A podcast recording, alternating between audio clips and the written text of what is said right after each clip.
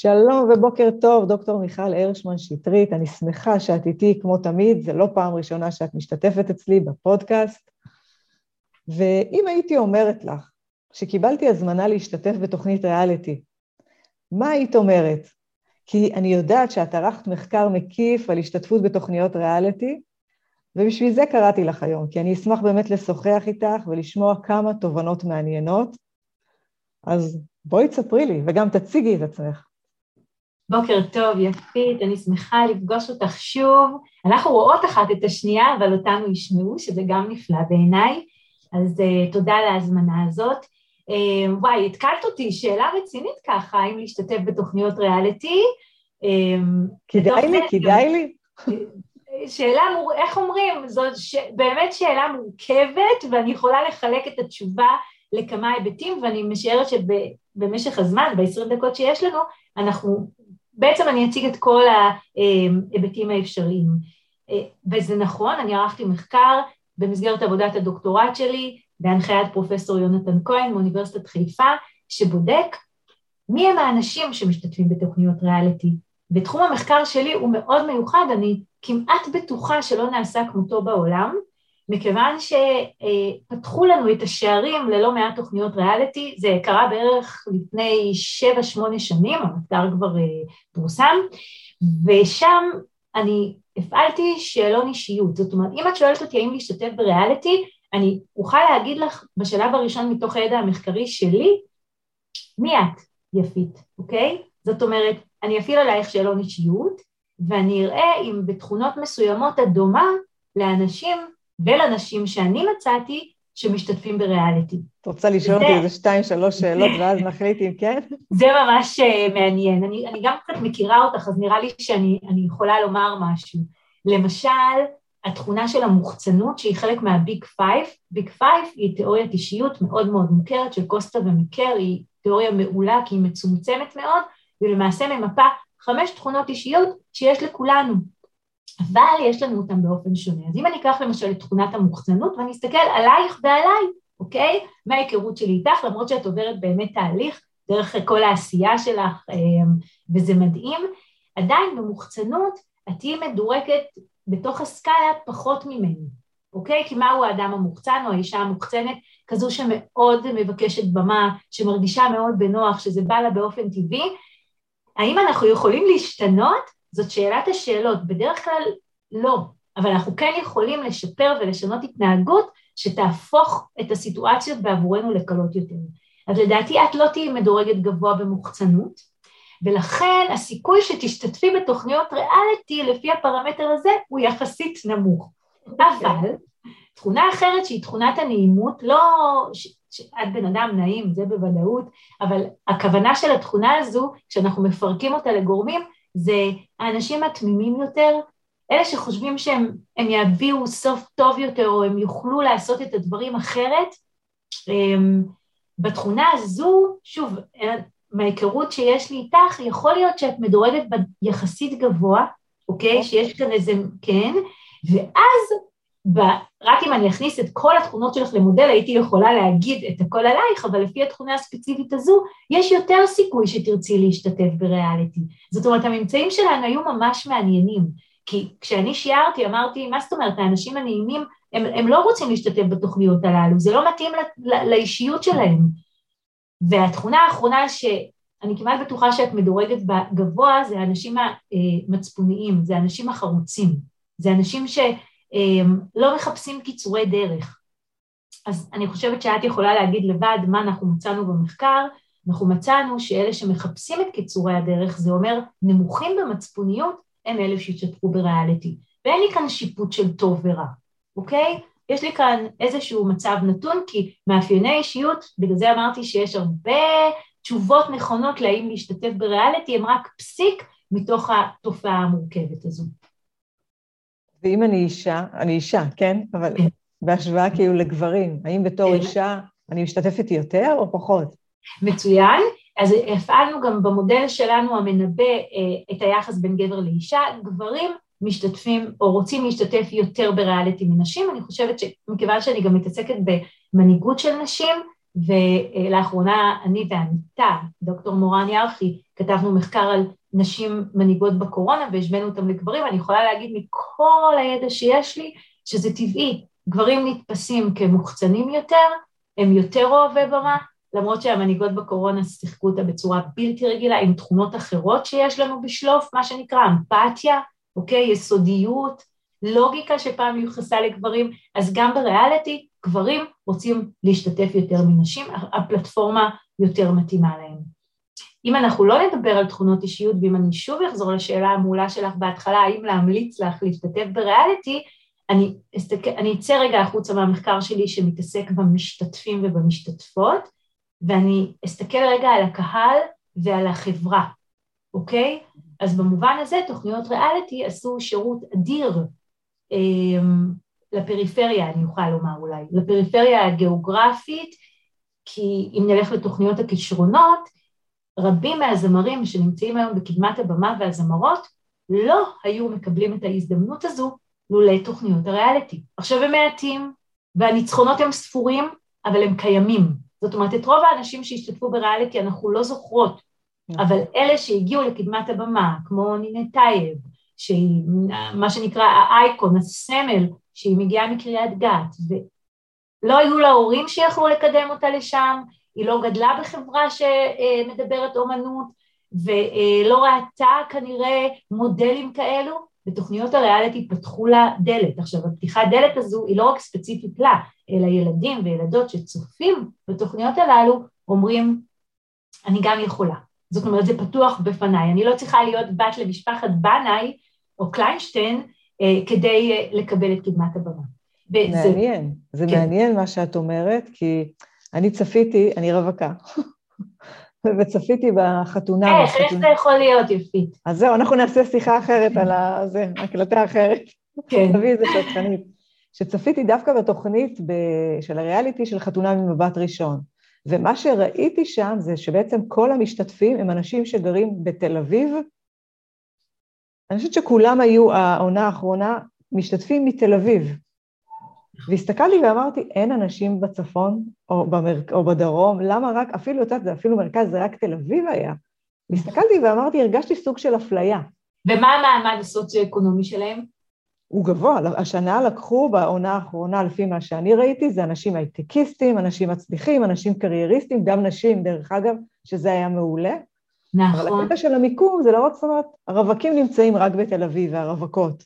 אוקיי, זה מדהים אה, ואת העלית כאן נקודה פשוט מעולה, שמלמדת, אה, בעבר, לפני הרבה שנים, לימדתי באוניברסיטה סמינר על תוכניות ריאליטי, וכל הזמן אמרו לי, מיכל תמהרי, כי תכף התוכניות האלו אה, יסורו מן העולם ולא יהיה לך תחום מחקר עדכני. אז לצערי, ואני אומרת ממש לצערי, נשארתי מאוד עדכנית בתחום המחקר שלי, כי תוכניות הריאליטי במדינת ישראל, בארץ שלנו, הקטנה והיפה, לא יורדות מן המסך.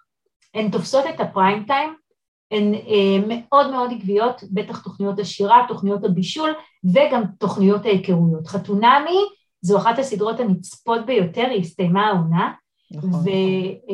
ואגב, אה, גם על אותם משתתפים יכולתי להפעיל בקלות אה, את שאלון האישיות שלי ולהגיד עליהם משהו שכנראה היה דומה לממצאים שאני מצאתי, אבל מחקרים אחרים שהם לא כמותיים כמו שאני ביצעתי עם 400, מדגם של 400 אנשים וכו', אלא ששאלו אנשים שהשתתפו בריאליטי למה עשיתם את זה? מצאו שחלק גדול מהמשתתפים הם עם מעמד סוציו-אקונומי גבוה, הם למעשה אנשים שעשו כמעט הכל בחיים שלהם, שטיילו כמעט בכל המרחבים האפשריים מחוץ למדינה שהם גרים, והם באים כדי לצבור חוויות, שזה אגב הייתה אחת התשובות הכי דומיננטיות במחקר איכותני שנעשה. וכל פעם כשאני צופה בחתונמי, ואני שואלת את עצמי, למה לעזאזל, גם שאלת אגב המחקר שלי הייתה, לא למה אנשים משתתפים בריאליטי, למה אנשים מוכנים לרמת חשיפה עצמית אישית כל נכון. כך גבוהה, חשיפה המונית, אינטנסיבית, שאיננה בשליטה, למה הם מוכנים לזה? עכשיו זה לא רק אני שואלת, אני פשוט הפכתי את זה למחקר. אני לא חושבת שיש בר דעת או ברת דעת שצופים בתוכנית ולא שואלים את עצמם למה. אז נכון. בין היתר התשובה שבאה ממחקר אחר משלים זה כי הם מחפשים עוד חוויות בחיים. מבחינתם ריאליטי זה הייתי בחדר כושר היום, הסקתי את האקזיט שלי או למדתי את הלימודים, ראינו למשל ניר והגר, אנשים שצברו תארים בפרופיל לא רק סוציו-אקונומי גבוה, אלא באמת גם חריג בהרבה מאוד רמות. למה?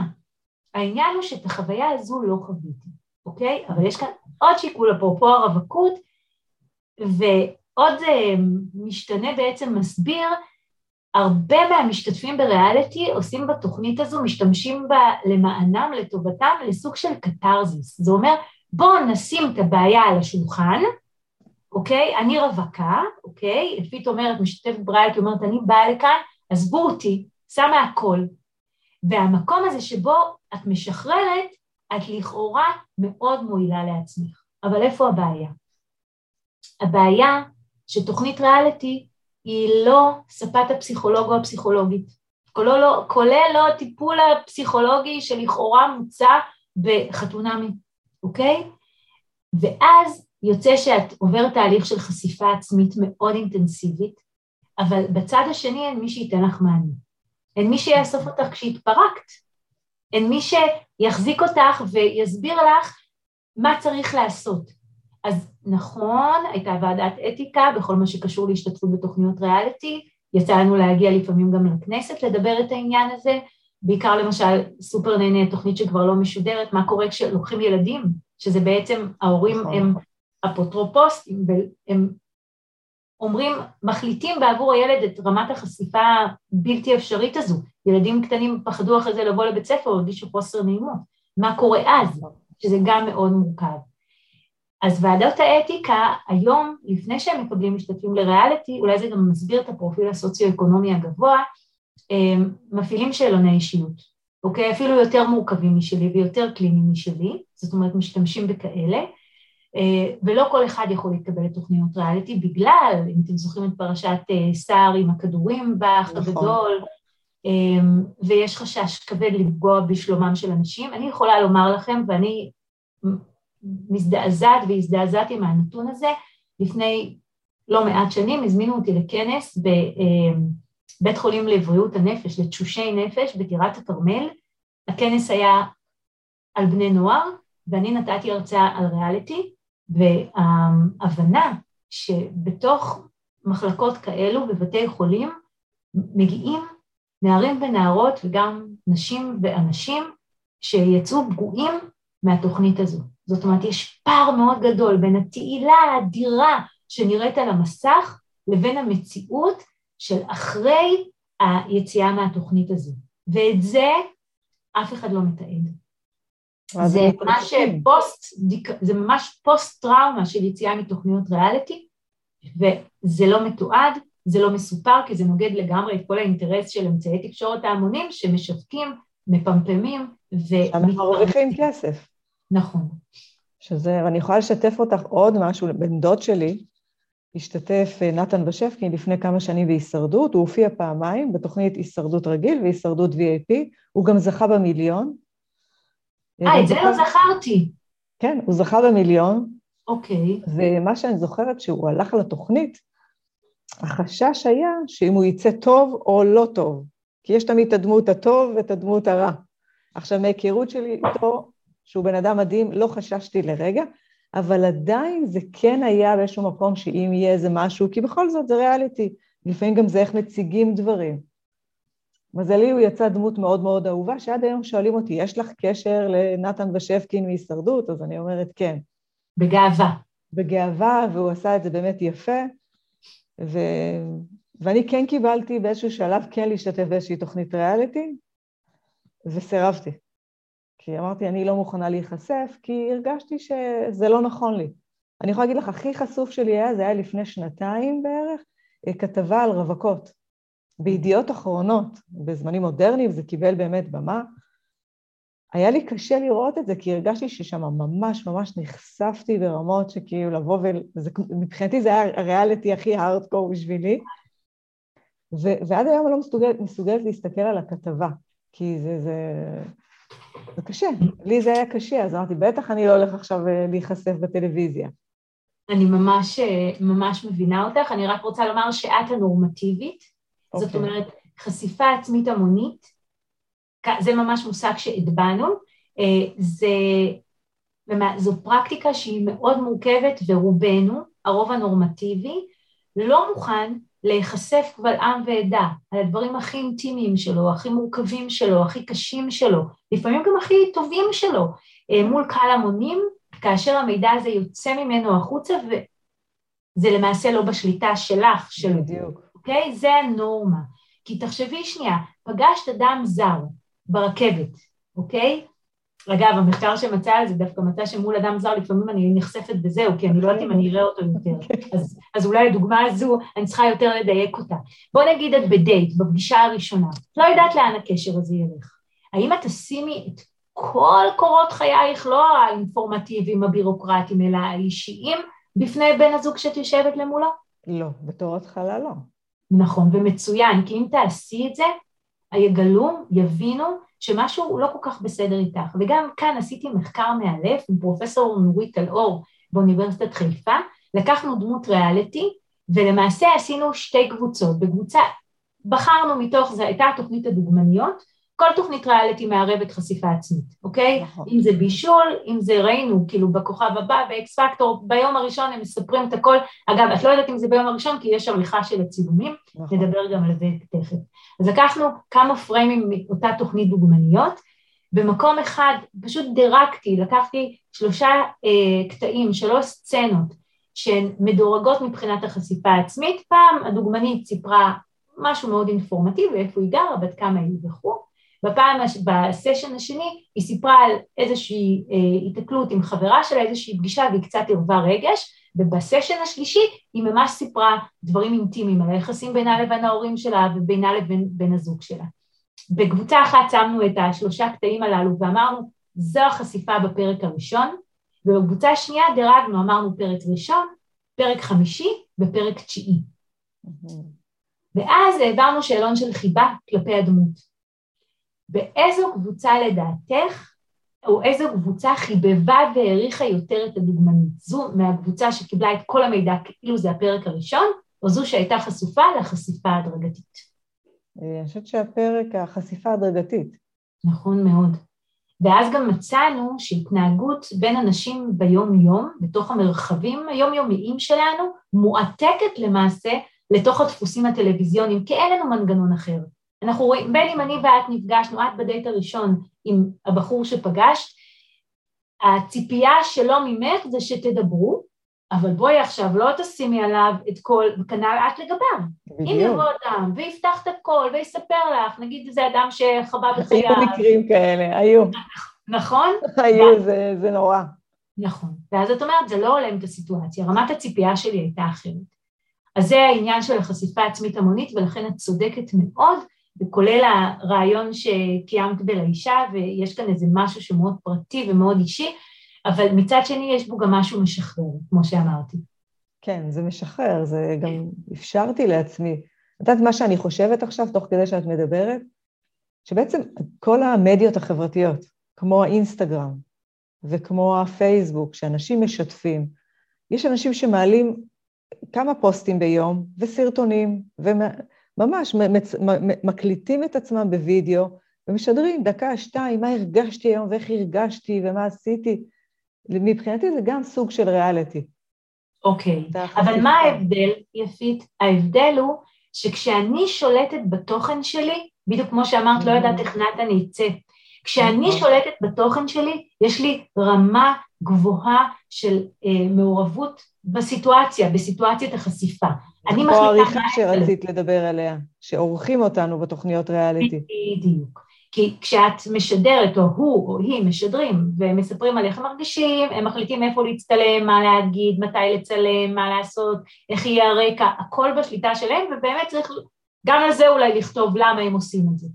אבל כשאת מגיעה לתוכנית ריאליטי, נקודת המוצא, זו רמת החשיפה, ממש דירקתי את זה תיאורטית, הגבוהה ביותר, אין כמותה, אוקיי?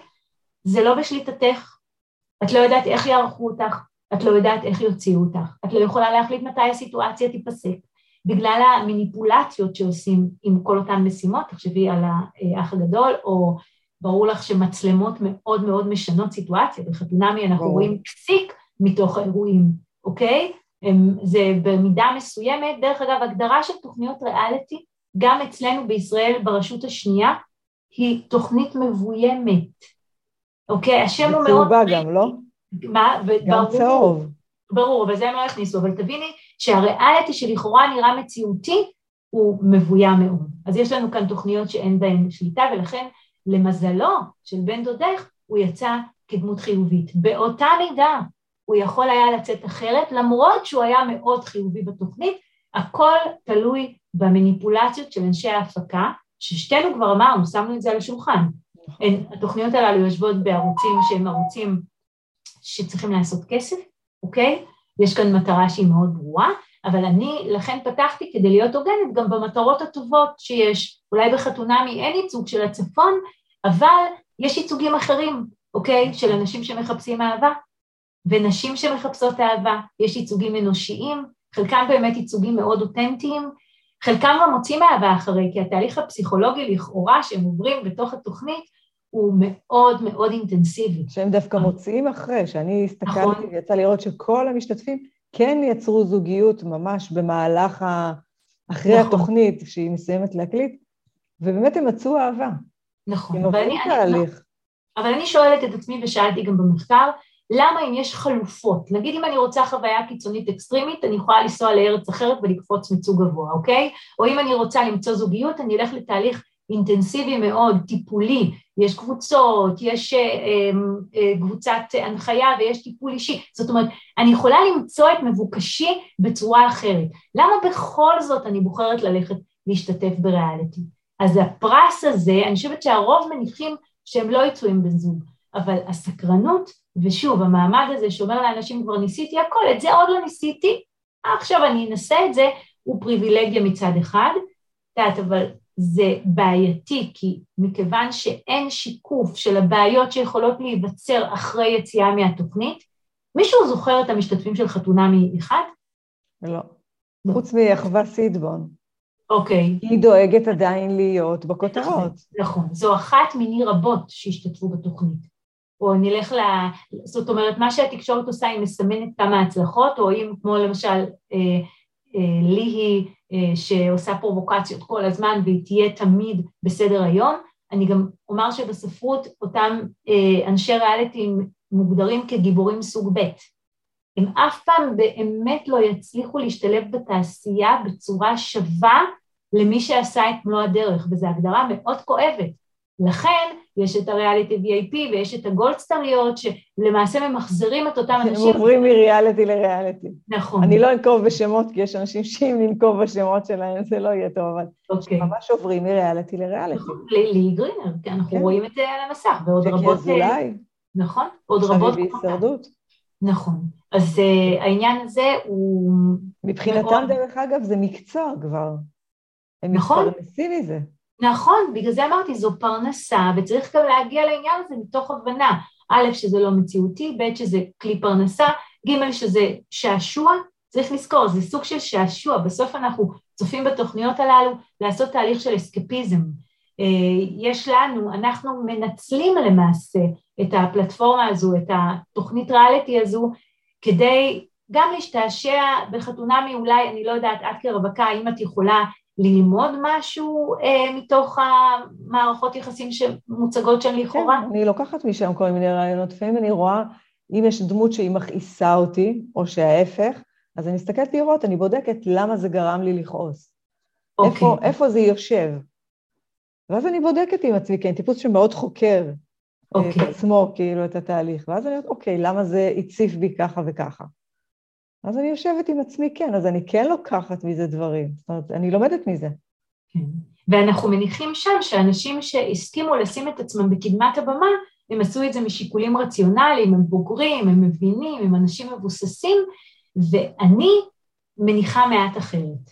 אני מניחה שהבחירה היא לא בהכרח רציונלית, שהם הגיעו לשם כי יש משהו בתכונות אישיות שלהם שיוצר אצלהם צורך למילוי, וריאליטי היא סוג, מה, סוג של מילוי כזה. זאת אומרת, אם אמרתי בסופר נני דאגנו ואמרנו הילדים הם, הם בעצם בשבי של הוריהם, הם יחליטו עבורם, והגדולים יש להם בעיה. אם הם חתמו, אם הם הסכימו להשת, להשתתף, אבל רק אחרי שאת עוברת את חוויית ההשתתפות בריאליטי, רק אז את מבינה לעומק מה המשמעות של זה, שוב מהסיבה הפשוטה שקולות כמו שלי פחות נשמעים ומסוכרים. זאת אומרת, לאף אחד אין אינטרס לספר שלמשל דמויות כמו איתמר וקארין מחתונמי עלולים לשלם מחיר כבד בעקבות ההשתתפות שלהם, גם מבחינת המבט של המשפחה שלהם, קארין לדעתי בכלל המשפחה שלה לא הסכימה שהיא תשתתף, גם מבחינת האישיות שלהם, גם מבחינת התפקיד שלהם במקום העבודה, פתאום אתה רואה אדם בצורה אחרת ואתה לא באמת רואה אותו, כי זה פסיק מתוך התהליך שהם לכאורה עברו שם. וזה מורכב, זה לא פשוט. אז אני שמחה על ההזדמנות להציף כאן שוב מחדש שהחוזק שנראה לכאורה בתוכניות הללו אה, וההסכמה שהיא לכאורה הסכמה מדעת, אה, לא תמיד באמת מתכנסת לטובתם של המשתתפים. אה, מי שמחפש פרסום, ככל הנראה שזה המקום, אבל לרוב זה פרסום מאוד רגעי, מאוד זמני. 15 ואחרי... דקות של תהילה. ממש. פשוט ככה... לא סתם יש את המושג 15 דקות של תהילה. ממש ככה, אה, היום אנחנו מדברים אפילו על קצת פחות דקות, אה, אבל נכון, אין ספק בזה. עם זאת, כמו שאמרת, אנחנו לא חייבים ללכת לתוכנית ריאליטי, אם יש לנו את הצורך לפרסם את עצמנו, ערוצים, הערוצים נכון. שנמצאים בנייד שלנו הם פלטפורמה גם מעולה. אה, כמו פודקאסט. נכון, יש תוכניות יוטיוב שאני פחות עוקבת אחריהן של משפחות, אגב, היום לא סופר נהני, הורים שהפכו את הבית שלהם לערוץ יוטיוב, אוקיי? משפחות נכון. שלמות שמשדרות את החיים שלהם. אז מילא ההורים שבחרו לעשות את זה. אבל מה עם הילדים? בדיוק. האם הילדים באמת מבינים את המשמעות? אני לא בטוחה. אני חושבת שזה גם סוג של ניסוי. אוקיי. זאת אומרת, אתה לוקח ילד, אתה שם אותו בניסוי, כי מתעדים את זה. הרי זה לא שעכשיו ההפקה תגיד, זאת אומרת, יש איזושהי... ההפקה חייבת, ממה שאני יודעת, אסור לה להתערב, גם אם היא רואה איזושהי סיטואציה שהיא פחות נעימה, אם זה הצלם ואם זה המפיק, אסור להם לעצור את הסיטואציה. הם חייבים לצלם את זה כמו שזה. אז לא לעצור ויאללה. אבל, אבל הם אחרי זה יכולים לערוך את זה גם כמו שהם רוצים. אבל הם, דווקא הם השתמשו, ב, אני קוראת לזה, בצהוב הזה. הם השתמשו ב... אבל בעריכה מאוד אינטנסיבית. כי מה יש, שקורה, יש. מה שקורה למשל גם בתוכניות של האח הגדול, שאוקיי, ביומיים שלושה הראשונים, אנשים שמים לב למצלמות. אחרי יומיים שלושה הם כבר לא שמים לב למצלמות, וזה בדוק. כן, זה ברור. האח הגדול בכלל זה אחד הניסויים הגדולים בהיסטוריה, וכמו נכון. שאנחנו רואים, זה הרבה, דווקא באח הגדול, אם תשימי לב, הייצוג הוא מאוד uh, סטריאוטיפי, ודווקא שם אנחנו נתקלים בייצוגים אה, מתוך הפריפריות, הפריפריות החברתיות, הגיאוגרפיות, מצב סוציו-אקונומי שאיננו גבוה, אנשים פשוטים, ואז אפשר לקחת את זה למקום אחר של סוג של ניצול, אוקיי? אה, אבל לפעמים, אתמול דיברתי במקרה עם משתתף אה, ב-VAP של האח הגדול, והניצול הוא לפעמים הוא הדדי.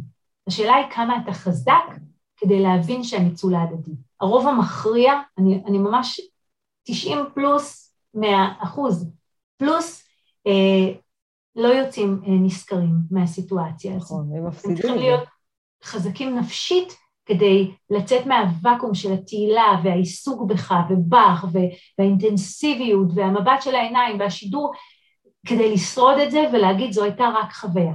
הם באים בשביל החוויה, אבל לא בטוח כשהם יוצאים, הם מסוגלים לומר שזו הייתה רק חוויה. הרבה אומרים שזה, שהם לא היו עושים את זה פעם שנייה. חד משמעית. לא רק שהם לא היו עושים פעם שנייה, הם היו חושבים באמת לעומק, גם את הפעם הראשונה הם לא היו עושים, וקראתי על זה. חד משמעית, גם אני. אנשים שלוקחים כדורים, ואנשים שהלכו לטיפול אחרי זה. חד משמעית. וזה ממש. פגע להם במקום עבודה, וזה פגע להם במשפחתיות, ו... חד משמעית. קשה, קשה מאוד לחזור לחיים הרגילים כשאת עטורת תהילה. כשכל העיניים, כי אני מדברת על שידורי פריים טיים, כולם מכירים אותך, כולם מתערבים לך, ואז פתאום הם רוצים את השקט שלהם.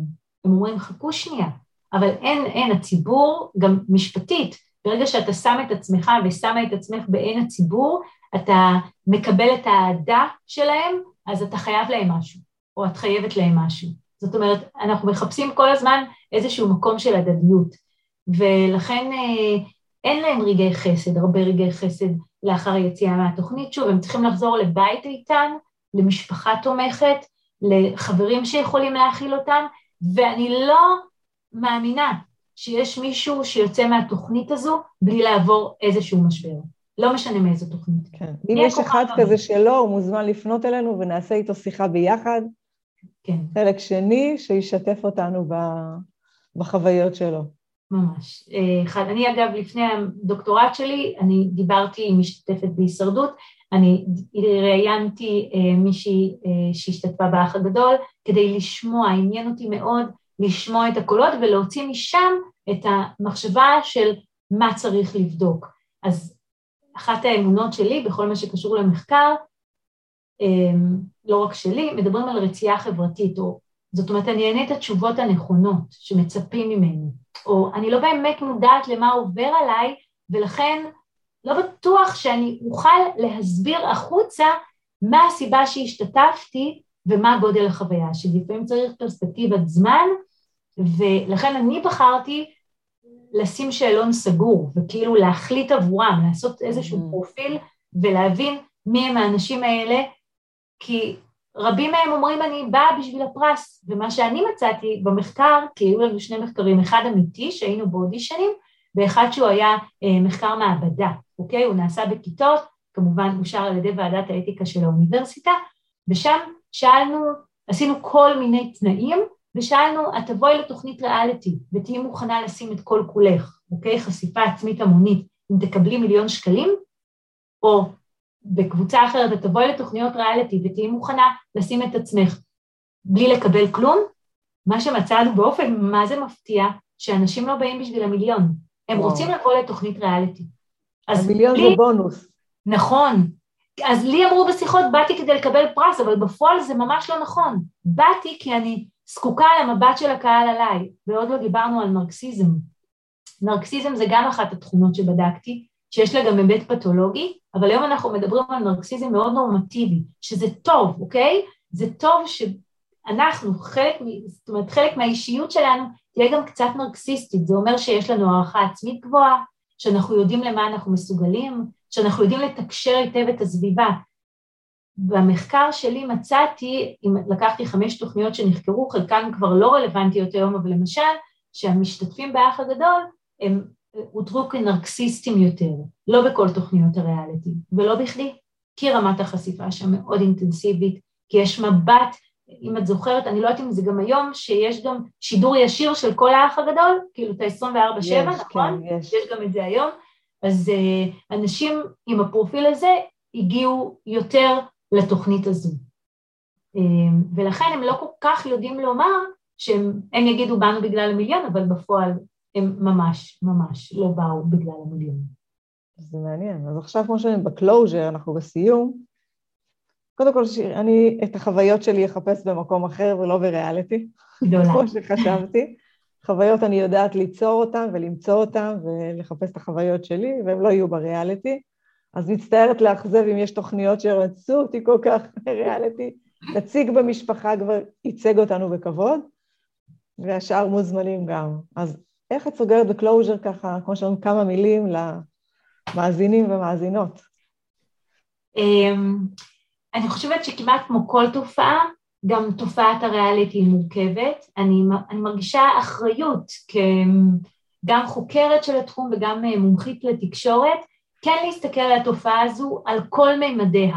זאת אומרת, לא להפוך אותה לפסולה, לא לצאת כנגדה, אבל למצוא, ועשינו, עשינו לא מעט בבחינת מי האנשים שילכו וועדת אתיקה, אבל אני גם מבקשת מהצופים, כרגע מהמאזינים, אבל מהצופים של תוכניות הריאליטי, לבוא עם סוג של ביקורת לתוך הצפייה, אוקיי? זאת אומרת, להבין שמה שנראה כלפי חוץ זה באמת תהליך ארוך מאוד מאוד מאוד אינטנסיבי מבחינת המעורבות של ההפקה בו, אה, לבוא אולי עם חמלה למשתתפים ולא לקטול אותם ובאמת לרמוס אותם ברשתות החברתיות, כי הם בעצמם לא מודעים לסיטואציה המורכבת שהם נכנסו אליה.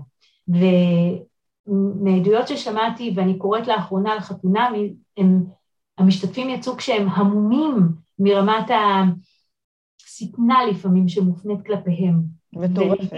נכון, על לא עוול בכפיהם. אז זאת אומרת, לבוא מאוד אנושיים לתוך הסיטואציה, וכן, גם ללמוד זה בסדר, וגם להבין שלתוכניות הללו יש ערך בחברה דמוקרטית, כי הם באופן מסוים, או לפחות חלקן, כן קצת קצת מצליחים לפתוח קצוות ולהכניס ייצוגים שלא נראו כמותם במדיה לפני שתוכניות הריאליטי הגיעו אלינו. מעולה, מעולה. אז כמה מילים, איפה אפשר לשמוע אותך מרצה? איך אפשר להגיע אלייך, לקרוא את המחקר? אוקיי, okay. אז uh, בעיקרון אני, ב-25 שנים האחרונות עבדתי באוניברסיטת חיפה, ועכשיו אני פשוט מחפשת לעצמי סוג של שינוי, אני עדיין מלמדת אה, בחוג לתקשורת קורס שעוסק ברטוריקה ומנהיגות, יש לי עסק שנקרא מילים פשוטות, אני מלווה ומאמנת אה, בכירים ובכירות ומנהלים, מנהלות, אה, וגם כל מי שחפץ לשפר את יכולות התקשורת שלו, כאמור הבית שלי הוא למעשה ידע בתקשורת, תקשורת ומנהיגות, ואת מחקר הריאליטי הספתי יותר למחקר רטורי שעוסק במנהיגות, כמו המחקר שסיפרתי עליו, שנערך על הקורונה. אז אמ, זהו, אני נמצאת אה, בסך הכל גרה בצפון, ומכיוון שיש לי עסק אז אני מגיעה להרבה מאוד ארגונים ונותנת מהידע שלי. זה מעולה. אז דוקטור מיכל הרשמן שטרית, שמחתי לשוחח איתך ואני מחכה כבר לשיחה הבאה, שאנחנו נחשוב על מה. אוקיי, okay, תודה רבה לך יפית, תמיד כיף לפגוש אותך. ותמשיכי לעשות אה, הצלחות כאלה, דברים מיוחדים וחשובים. אני מבטיחה. ואני אוספת את האנשים שכיף לי גם לשוחח איתם. מרגישים. כן, אז אני יפית בשפקין, תמיד אומרים לי, את לא מציגה את עצמך, אז אני יפית בשפקין, ואני יוצרת תוכן ויזואלי, מנחה ומפתחת תוכניות של פיתוח חשיבה יצירתית, מנחה השתלמויות למורים, יש לי תוכנית של פיתוח מיומנויות יזמיות ברשת עמית לנוער, הם מקבלים מיומנויות לעתיד, לעולם העבודה העתידי. מהניסיון שלי יש לי את הפודקאסט הזה, ואני מנטורית לעסקים קטנים. לא הרבה מפגשים, אנחנו מדייקים, הן מסבירות לי מה הדילמה, ומשם אנחנו ממשיכות שניים, שלושה מפגשים, מדייקים, והן יוצאות לדרך. בדרך כלל זה נשים, אני אומרת נשים כי בדרך כלל מי שמגיעות זה נשים, ואני יזמית וראש יצירתי, חושבת כל הזמן יצירתי. אני מאשרת כל מילה. אה, סגור. אז תודה, תודה, ואנחנו ניפגש בשיחה הבאה.